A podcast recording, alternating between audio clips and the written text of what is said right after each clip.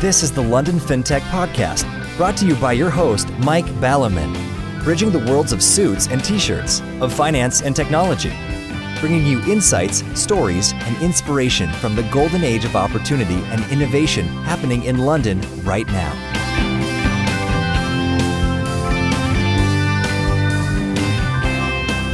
Hi, this is Mike Baliman, and this is London FinTech Podcast, episode 170, brought to you in association with Smart Pension and the enlistedboard.com. And I'm delighted to be joined today by Andy Rear, who was, until last month, head of Munich Re's market changing London InsurTech subsidiary Digital Partners, to discuss is InsurTech going mainstream globally? Right, I think that's a clear question. So let's set a benchmark for the least waffly intro ever. Plenty to talk about, so let's get on with the show. Good morning, Andy. Thank you for joining me today. Thank you for having me back. So uh, it's been a little while since you were on the show. InsurTech's changed quite a bit uh, in the meantime. I, I think, without letting you do any false modesty, and in large part uh, as a result of your contribution and Munich Re's contribution in terms of what you were on the show last time talking about um, reinsurance as a, a, service. But before we get on to that, we're sitting in a rather different position this time. I'm sitting at home looking at a very sort of foggy Monday morning in December, and I don't know whether it's foggy where you are. Uh, and you were telling me in terms of the exciting things that one can do in the new the new new normal version 3.0, what we're at now, 4.0, I lose track. You went to a pub recently. Good God. I did. At least, the, at least the garden of a pub. I went yesterday, yeah, with a couple of buddies. Wasn't it a bit nippy? Um, it was extremely cold, yes, but it was really nice. It was really nice to be out. It was very funny seeing how busy the kitchen was with all of these people who didn't really want to eat, but that's the only way to get a to get a quiet pint these days. And you have to eat. You have to eat if you're outside. Do I, I mean I lose track of this goddamn. Yes. So it's the rule appears to be this substantial meal. Nobody quite knows what a substantial meal is. Yes, and uh, famously for those people who are fortunate enough not to be in the UK, there was a debate with various cabinet ministers contradicting themselves last week as to whether a Scotch egg was or wasn't a substantial meal, which reflects the insanity. The one thing that's just occurred to me, and Bridget and I went to Borough Market on Saturday morning, which we would normally never do uh, on any Saturday because it's packed out with tourists and, and people like that, uh, let alone in December. But it was very convivial and very jolly, and just it, it gives a lie to all these fake polls saying that most people want to be locked in their lavatory for the next 10 years, that it was just full and jostling around and that. But the, the thing that occurs to me was that you could certainly get takeaway mulled cider, which seemed a strange idea, but also mulled wine. And of course, were one or two pubs in Borough Market. Now, the pubs were sectioned off, so I don't know whether if you'd stood outside in the sectioned off pub, that one that's opposite Monmouth Coffee Shop, you would have had to have a substantial Scotch egg or whatever. Whereas if you bought mulled wine or mulled cider from the market, you could wander around and drink it. It may be part of the anomalous rules. Who, who knows? My friend was telling me about the in uh, New York during Prohibition. They had a similar a similar rule. You were allowed alcohol with a meal, and so bars used to serve the so-called rubber sandwich, which was literally a piece of rubber between two pieces of bread, which you received and left on and left on your table while you enjoyed your drink. Oh, I wonder whether brilliant. that's maybe where we're heading to. Yes, yes. Well, I was very saddened uh, this morning to read somebody's comment below below the line on some article, who said they'd been to a secret underground Christian church.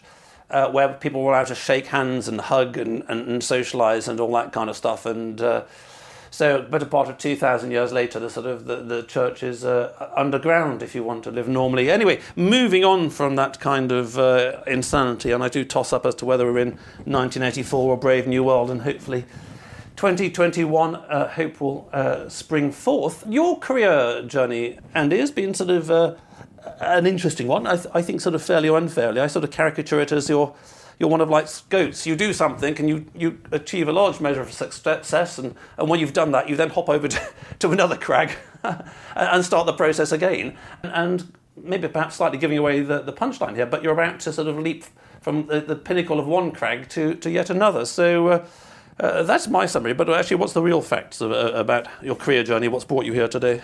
Just an inability to settle down at anything, I think.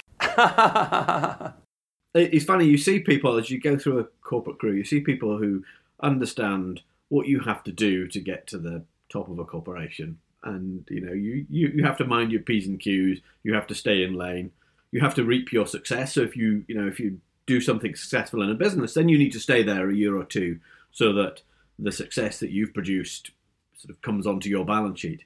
And I just found that period unutterably tedious. I found myself unable to not meddle and change things. So if you have a business that's working well, then if you're my kind of person, you just have to move on and go and do something else because if you keep on meddling, you'll probably break it. So yeah, my career has been a, a series of interesting things which I sort of leave when I got when I get bored. And very briefly, what are the sort of list of interesting incarnations you've had to date? Initially, uh, the uh, the primary insurance market. So uh, most of the first ten years of my career were in the in the life market, uh, usually around marketing and, and, product. A little bit of time doing doing finance. Then uh, then I went consulting. Um, started Oliver Wyman's insurance practice. Then joined Munich Re. Uh, spent five years running Munich Re's uh, life business in UK, Asia Pacific, and Africa. Got a lot of air miles through that, uh, and then I spent the last four years um, building and running Digital Partners, um, which is a, a, an insurtech investment and partnership vehicle. Um, so by the end of 2020, uh, we'd written about 500 million of premiums through insurtech brands, um, and we'd invested uh, about 400 million of venture capital and growth equity. So I'm moving on now to uh, do some non-exec stuff, uh, hopefully to do a PhD sometime next year, um, and also just have a little bit more time to think.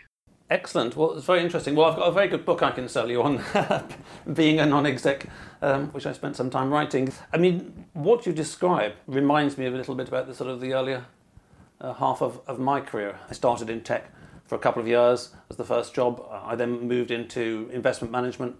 Uh, and when I took over the fixed interest business, it, it had good performance, but it was sporadic. It sort of came and went. It was a craft, really. And so I kind of industrialized that so the performance uh, was much more regular, predictable as it were. But it's the same sentiment as you. I, I, I used to think of it as a low boredom threshold, but um, with sort of hindsight, it's a kind of entrepreneur type thing, which is that I created a sausage machine.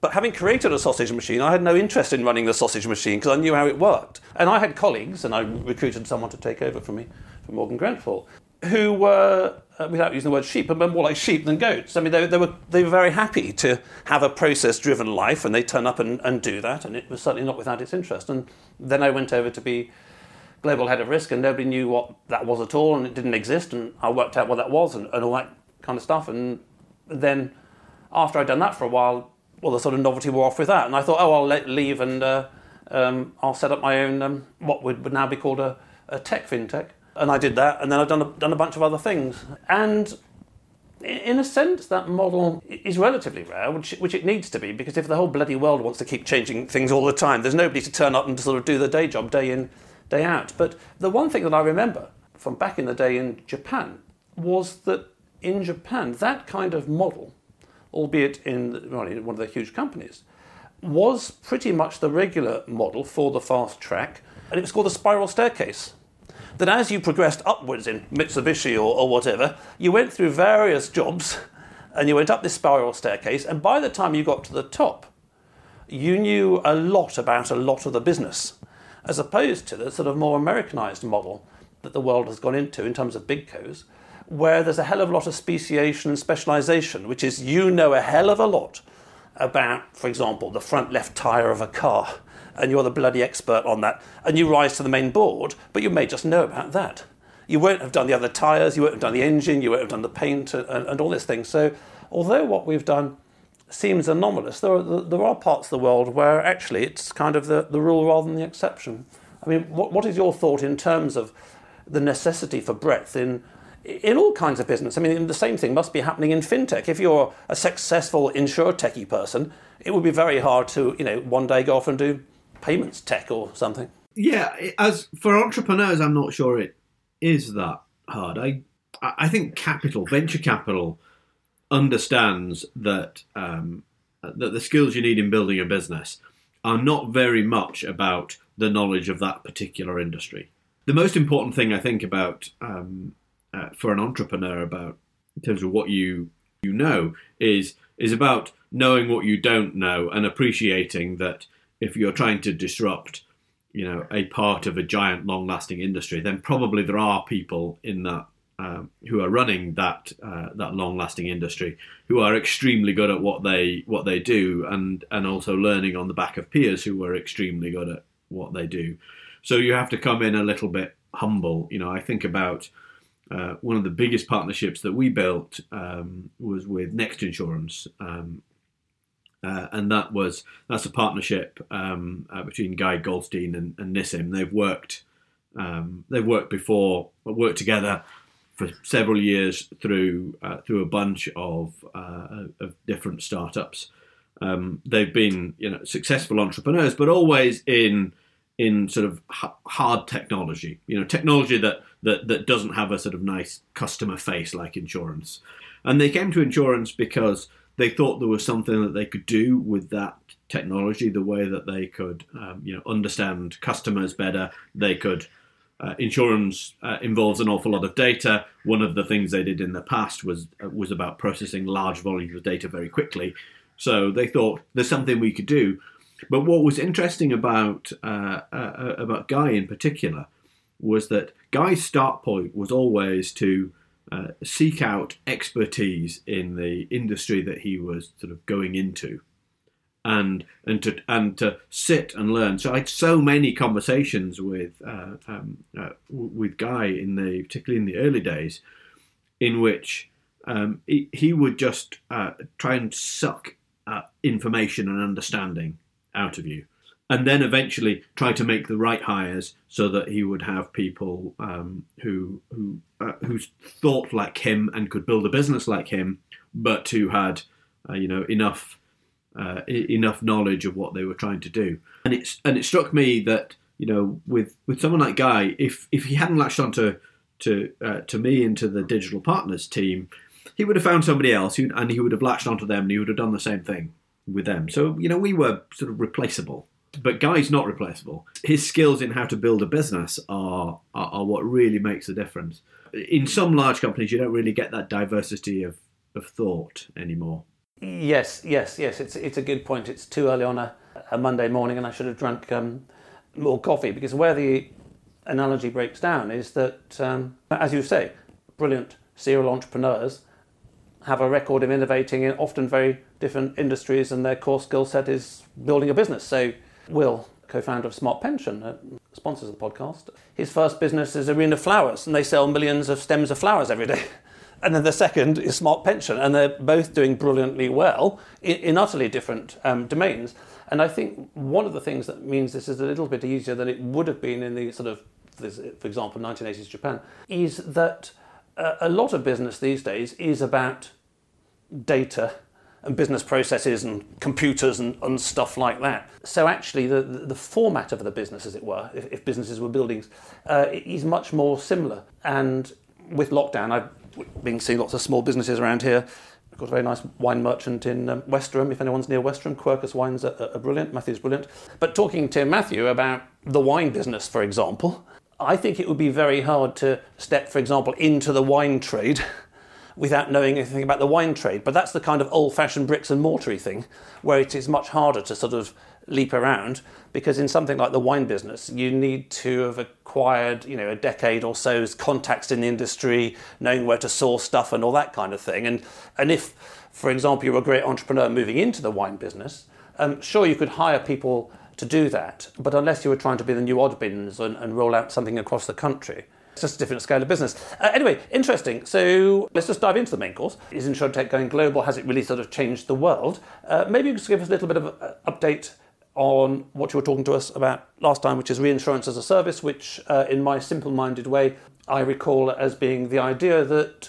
Uh, it was, it, it, for some time, it was much harder to be an insurtech than it was a sort of FS tech, as it were um, or banking tech business because the regulator would come along and say, hello, little insurtech, you're an insurance company, aren't you? Uh, no, sir, yes, you are. You're insuring stuff. To insure stuff, you need a billion dollars and you need a billion dollars of contracts because it's all risky, da da da da da. So it was slower to get going than, for example, peer to peer, where they didn't turn up and tell peer to peers they were banks.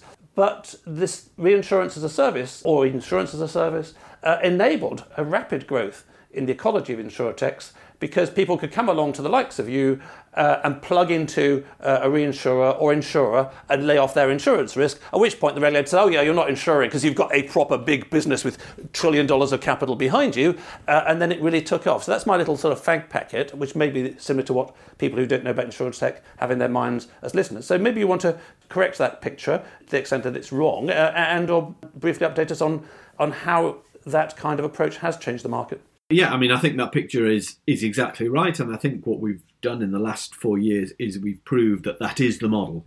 That's the future of uh, of insurance. You know, fundamentally, that that model is built on the idea that the, there's only three there's only three roles in in insurance. First of all, you have to have capital because you're you're, you're taking risk against an uncertain event. So somebody has to put the money up. Then, secondly, somebody has to deal with the customer whether that's online, phone, whatever it is, somebody needs to take the take the customer's details, take their money, and record it all in a way that's safe. And then the only other thing you need is a platform between capital and customer. And that platform is actually relatively simple. I mean, at the, the end of the day, it's really just a database, right? You know, as long as as long as I know that that that I'm covering Mike Baliman's car and I've got the capital, I'm holding the capital for, for Mike Baliman's card, then that's more or less all I need. And of course, because there's risk in that, then a regulator is going to want to have a look at that. So that creates a you know a little bit more complexity, but again, not a lot. If you try and break it down and you try and keep it as simple as you possibly can, then that's what you have. And if you look at how the industry is structured, you go to a broker, the broker goes to an insurer, and the insurer goes to the reinsurer. So capital is partly the reinsurer, partly the insurer. Customer is partly the insurer, partly the broker. Uh, and as a result, no one really knows where the platform is. Um, and so everybody, you know, builds and, and, and overlaps, and you get something that's complex and expensive. If you designed the industry from scratch, you wouldn't design today's industry. The clearest example of that is if you look at uh, if you look at the big brands in UK motor insurance, you look at AA or Tesco. You buy your insurance through Tesco. Is Tesco a broker or are they an insurer? Don't know. Waitrose doesn't do it. Yeah, they will eventually, I'm sure. And, you know, honestly, most customers will have no idea the answer to that question. And one of the things you see actually in uh, in the likes of Tesco's is that they are both a broker and an insurer. So they sell you a policy as a broker, and it might be a Tesco policy or it might be someone else policy. That industry structure seems to me to to make no sense if you if you look from where we are now I, I understand the history but where we are now you don't need that industry structure what you need is someone providing someone providing capital, and that was what uh, what Munich Re did. Someone providing a platform which will connect a, a customer-facing entity and uh, and that capital, and that was what Digital Partners did, owned by by Munich Re. And then you have somebody providing a fantastic customer experience um, at the front end, and that's what uh, our InsurTech partners are doing. Right, okay, so to be devil's advocate, a quick summary is that this reinsurance as a service or being able to play, plug into insurers has really helped the insurance market and insurtech market in London take off in recent years. So, uh, again, keeping it uh, simple, uh, has it changed the world? So, from one perspective, yes, it has, because these companies have started. From another sort of perspective, just as a simple person not in uh, insurtech, no, it hasn't. Because when I go and when I go and uh, get my annual car insurance, which I need to do today, I'll go down there and it'll say Legal and General, Liverpool, Victoria, or Tesco's, or people who didn't, didn't even know insurers, uh, or whatever, and there'll be a bunch of names that were exactly the same as ten years ago. Well, okay, maybe Tesco's wasn't there, but it's the same, same, same thing. So that's the simple view, which is uh, it's changed it a little bit, but not a lot. Now, uh, that's the point of this podcast, is, which is to get beyond this sort of simple thing, which is no, it hasn't really changed very much, and yes, it kind of sort of changed a few things. So, in terms of breaking down to the extent that it uh, it, it, has changed it, uh, the institutional structure is pretty much the same as it was some time ago. Munich Re has been here for a long time. One of the things that you were pointing to, Andy, was indicators of market activity. So M&As, IPOs, funding and, and stuff like that as an indicator that actually it's changed more than the, layman or the, the podcaster might think. Yes, uh, I mean, I, I, suppose to set the scene, you always have to keep in your head three basic things about change and, and, and insurance. Firstly, the industry is huge. It's about a two trillion dollar revenue industry. Premiums are about five trillion dollars, of which sixty percent is is the actual cost of the risk. So So the, the, the activities in the chain are generating revenue of about $2 trillion.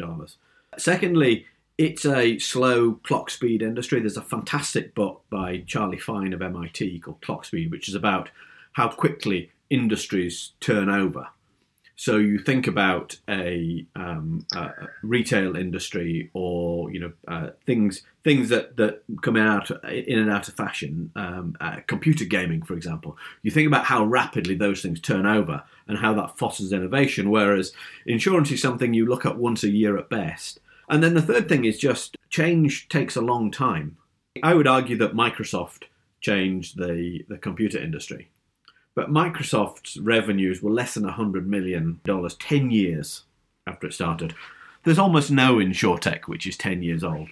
So, where you should expect we are now, um, for the four or five years in, is you should look really for early indicators. To my mind, there's three. One is that the, the capital going into the industry has got bigger and more serious. The capital has moved from West Coast to East Coast if you like. You know, we've seen three IPOs in 2020. I don't suppose there's any other industry that's had three IPOs in in in a pandemic year. Is that in America or UK? They're all in the US. The UK is significantly behind in terms of size. That that just it, you know the scale of the industry in in the US means that that, that growth is faster. But we will get a bunch more IPOs in the US uh, next year there will be at least one in Europe. I, I could think of two or three who could IPO uh, in Europe next year, and at least three who will IPO in uh, in the US. So you know this is significant amounts of serious capital going into businesses. Yes, I mean just for, sim- for the sake of simplicity, once you've IPO'd, you are sort of, in, in simple black and white terms, you've become an institution that's part of the institutional framework, as it were. You're, you know, you're no longer just a startup trying to disrupt it. You're a bricks and mortar business. You're a PLC or whatever you are in America. You've got shareholders and, and all the jazz that are just the same as all other institutions. You've kind of joined the sort of big boys club, as it were. And that's significant because it's it's a different kind of capital coming in then. It's capital that's you know there for the long term. It's capital that really that that's liquid that has a lot of choices about where it where it wants to go. The second thing i would point to is um, this is um, a very insurance insurance market geeky um, but if you look at um, you look at the lloyd's market you know which is to some extent the, the beginnings of insurance and, and the most traditional structure of the industry what you see in Lloyd's is firstly very rapid technological progress. Uh, Lloyd's recently published Blueprint 2, which is um, a way to make the entire market uh, uh, be able to trade uh, not just remotely but also automatically, which you know is so far away from the image of Lloyd's that we all have of brokers walking around with, with paper. But the other thing that's happening in Lloyd's, there's a there's a new syndicate. It's called Ki K I, and uh, a Lloyd syndicate is a provider of capital to the market. So traditionally, a Lloyd syndicate is a capital provider, and it's fronted by an underwriter, who is the, the guy or the lady who is um, who is going to make the underwriting decisions as to where they deploy that capital. So Ki has the capital. Um, it has significant backers. I think Blackstone is one of its uh, is one of its backers. It's it's uh, a significant scale. But Ki doesn't have an underwriter. Ki has a machine. So Ki is going to oh. take complex risks in an entirely automated way. And you know, it's taking risks for you know large property fire, for offshore oil rigs, all sorts of stuff. I mean, really complex risks. And it's found a way of taking these uh, algorithmically. They are the first uh, of at least three or four that we know about in the market that are, that are under development and that's massive. You know, in in ten years' time, I suspect most Lloyd's capital will be that algorithmic capital, which is just huge. There's a couple of things in there just to, to, to deconstruct them for the listeners. I mean, the, the first is for those who aren't aware, Lloyd's Insurance of London has, I think, without being unfair, quotes, struggled, unquotes, for, oh, at least a couple of decades with trying to, quotes, sort its IT out in, in, in very simple terms and very simplistically uh, hasn't been successful uh, at all. And it's been a bit of a nightmare. And in terms of your clock speed book, it is an industry that's been going for centuries uh, and has proved very hard to change. So the blueprint 2 is an important leap forward uh, in itself, which is that uh, and maybe you can explain a little bit more to listeners about why Blueprint 2 might be successful, whereas the, the previous more monolithic approaches uh, hadn't. So that's uh, a great sign that forgetting things like insurtechs as small businesses, that the digitization of insurance and the digitization of business processes as a whole is like a, a, sort of a tide that's spreading over everything, regardless. You know, even if you're the most sort of old school business in the city, which perhaps Lloyd's has been for some time, it's affecting you. On the algorithmic capital, I'm very interested to hear about that, and we could have a, a whole podcast. Maybe we will at some some point uh, on that. Um, and it certainly was giving me uh, bad LSD flashbacks to the sort of mid 90s when, with laptops appearing, algorithmic trading was appearing in FS. And given my role that I mentioned before, it was up to me to uh, assess this. And certainly, some one of the funds we had did extremely well for quite a while. I'll put this one just sort of on the whiteboard and, pick it up at, some stage in the future. The challenge with that is the whole question of is the world modelable? And again, just to put a simple sketch on the whiteboard, well, the answer is that certain parts of of life are modelable over a certain time scale. But then what tends to happen, this is precisely what we saw with um, a very important uh, US, a very early US hedge fund, which had the best Sharpe ratio in the business for 10 years until it didn't in the 90s, trading in treasury bonds, was that life, let's forget anything else, life has these massive discontinuities. A nuclear power station blows up a virus comes and governments overreact. So my sort of rough fag packet on that is that computers can do very well for periods of time, but there always comes a, a, a period of time when you need the person standing next to the computer what wrote the program who says, "Oh, hang on, uh, in the case of, um, I've, I've, forgotten, I think something like the EMS fell apart or something like that, and, and all the modelling on this hedge fund had relied on the sort of the EMS being there. So they, they had a, what they called a box trade. They were long French equities, short French bonds, long German equities, short German bonds, and there's tons of statistics, and they made a fortune until the EMS broke or, or, or something like that. So the, the thing that would concern me, and this is very much up Lloyd's Strasser, which is the sort of uh, uh, abnormal or, or long tail risks, is that uh, algorithmic trading will work very well, uh, will suck capital into it, and then something's going to happen that nobody anticipated, that the computer didn't anticipate, because the computer ain't that bright. The computer doesn't know about all of uh, all of reality. But anyway, let's not get sucked into that. Um, time's going on. Uh, so anyway, so just putting that one uh, to one side, it's a, it's a very valid uh, conversation, I'd, and I'd love to, to, sort of have it with you. But as I say, from my perspective, it was sort of a, a bad trip flashback because I'd heard this all before in a different market 25 years ago. But more fundamentally, on the structure of Lloyd's, uh, you mentioned the, the Blueprint 2, and I, and I sort of casually mentioned the fact that Lloyd's had tried and not really succeeded in prior decades with this. Why do you think that Blueprint 2 is, is something that's going to be more successful than the prior initiatives have been at Lloyd's? I think Blueprint 2 is an idea whose, whose time has come. The previous initiatives, you already used the word, uh, they can be characterized as being monolithic. And they were monolithic because that was the really the only way that people thought about systems. You know, if you were um, if you wanted to you run any kind of entity, um, you know, again, Lloyd's is a strange entity because it's a market, but, um, but, but any kind of company or, or, or, market, if you if you want to automate that in some way, then what you do is you sort of build a huge system to to do all that.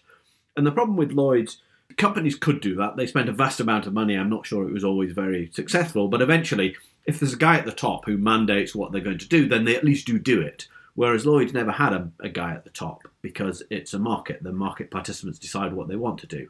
Blueprint Two is uh, is the opposite of that. Blueprint Two is a completely open architecture solution. The core of the you know the monolithic bit, if you like, is not a system. It's simply a set of data standards, most of which more or less exist in, in various forms. It's just about pulling them together and saying, okay, these are our standards. And you know, I'm not minimizing the amount of work involved in that, but it's a lot less than building a system for, for hundreds of millions of pounds. And what those standards uh, and the APIs that go along with them will enable the market to do is um, it will open it up to anybody who wants to uh, build technology to make their uh, to make their trading better. And what that does instead of instead of having to move at the pace of the slowest, you now move at the pace of the fastest.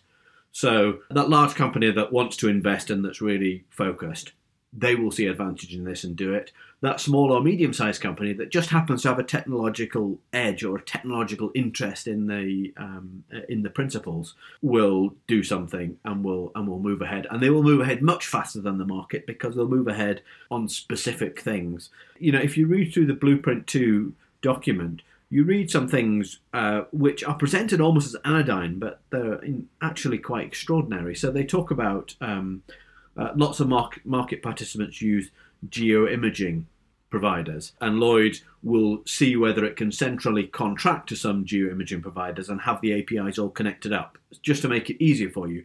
So, fine, all very well, but these ge- geoimaging providers uh, are mostly about four years old. And if you go back four years, the geoimaging providers were, you know, two young guys with, with computer science degrees looking at insurance going, wow, this is a strange world, isn't it? And all of a sudden, they're going to be part of the oldest insurance market in the world.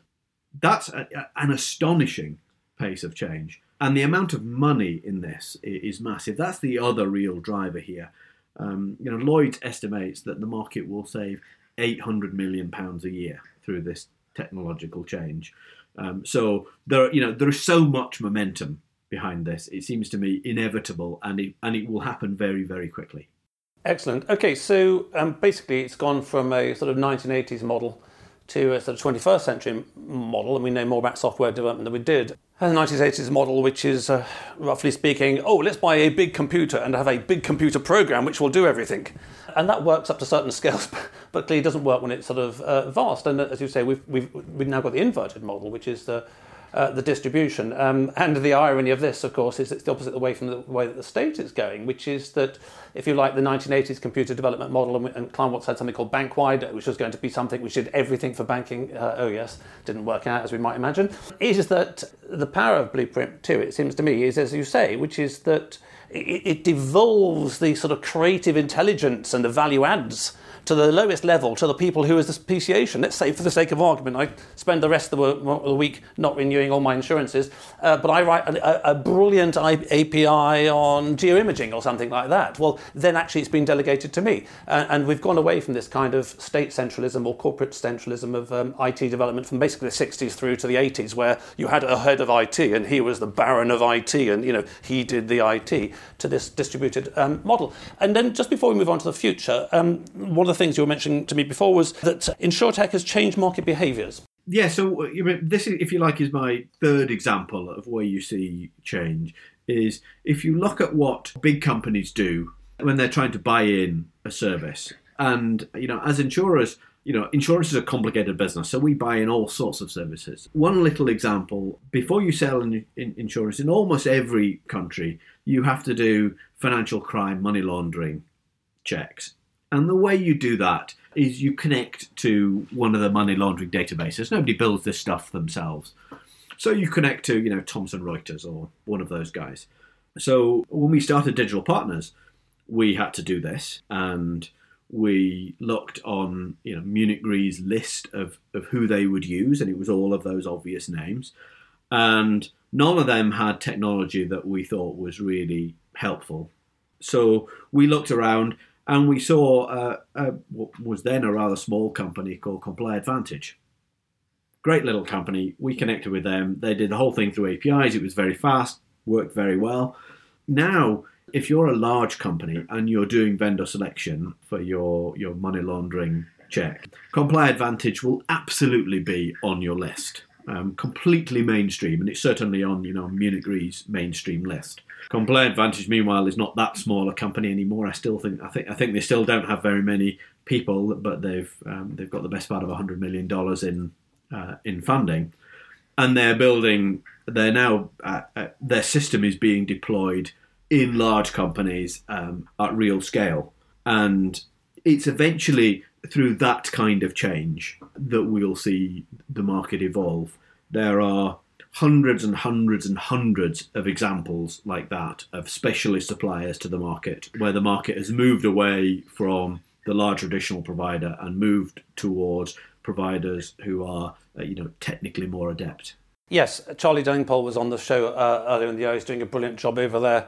Delingpole is a sort of featuring quite large in my life this year, and I've been reading quite a bit of James Delingpole, his brother, uh, on the Great Reset, but uh, less less on that. So I take the point that in terms of the simple model I, I, I, put at the beginning, which is look, there's a bunch of companies, the names are still the same from 10 years ago, and oh, sure, Tesco's has got involved, but they're a big company as well. And what you're pointing to at a more intelligent, nuanced level, which is that actually insurance comprises a whole ecosystem, and actually, if you look at the ecosystem, a lot is happening, and the fact that these aren't sort of you know vast institutions are, are, really because they haven't been there sort of 50 years, and maybe ComplyAdvantage in 50 years is, uh, is, is huge. Who knows? So I think that's pointing to the way to the future, which is in a sense more of the, the same of what we're seeing. And in the ecosystem, you will get some success on some of these players. They will join the sort of the, the names that 10, 20, 30 years from now will just be seen as institutions by the next generation of insurance people or of FS people. Are there any points that you'd like to sort of bring up about the future that don't immediately leap out as uh, as obvious to people? I think the future of insurance um, is increasingly uh, about insurance being embedded.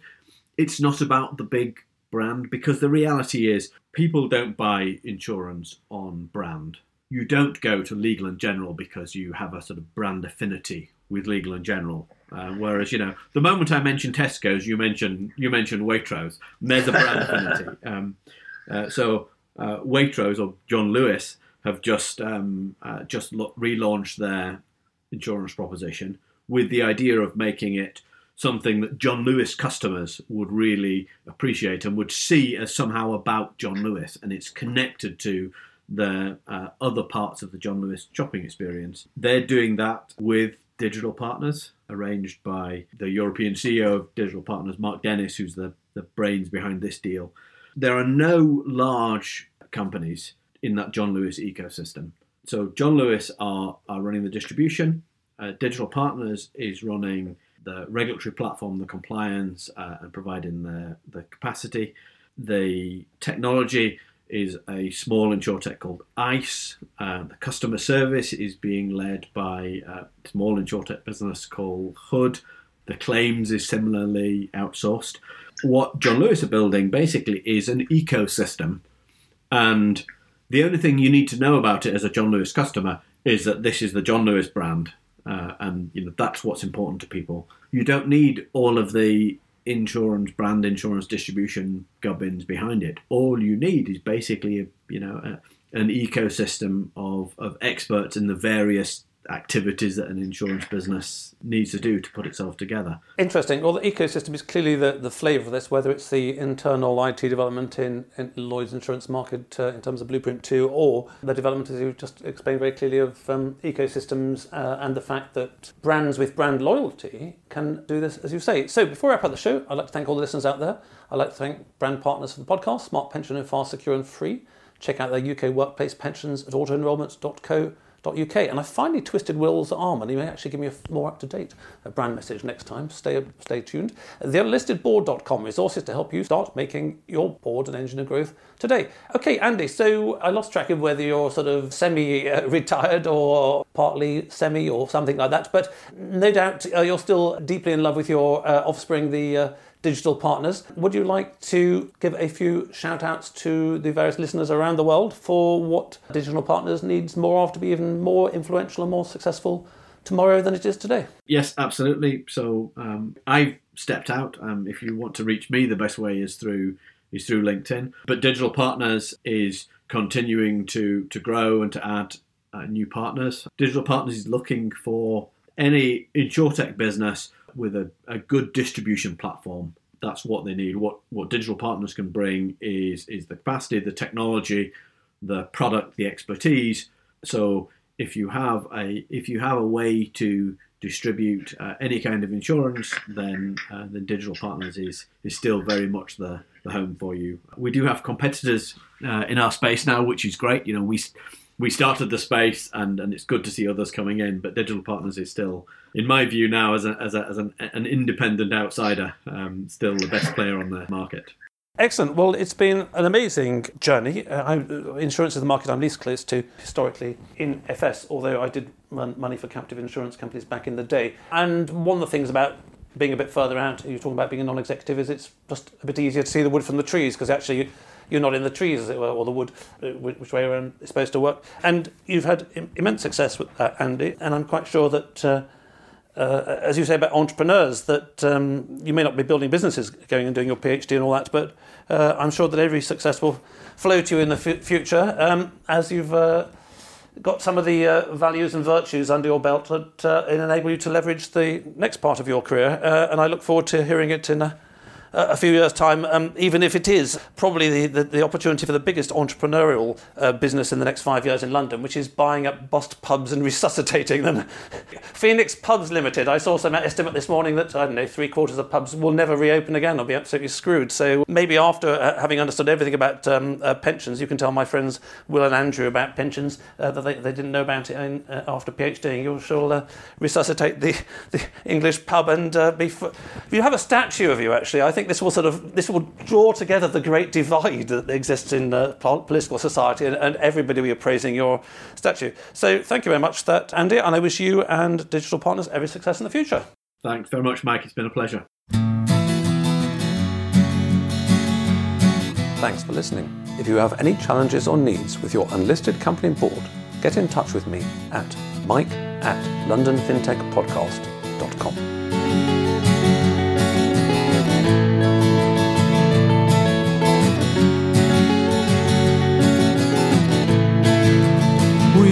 could sit in a bender all day, watching the firelight dance, watching the firelight dance. We could walk in the mountains before dawn, watching a happy moonrise, watching a happy moonrise.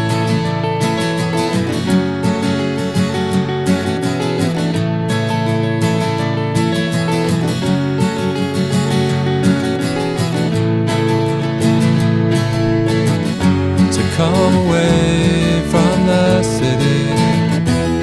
But With the tarmac so dead And the people so sad Come away from the city. But With the faces so grey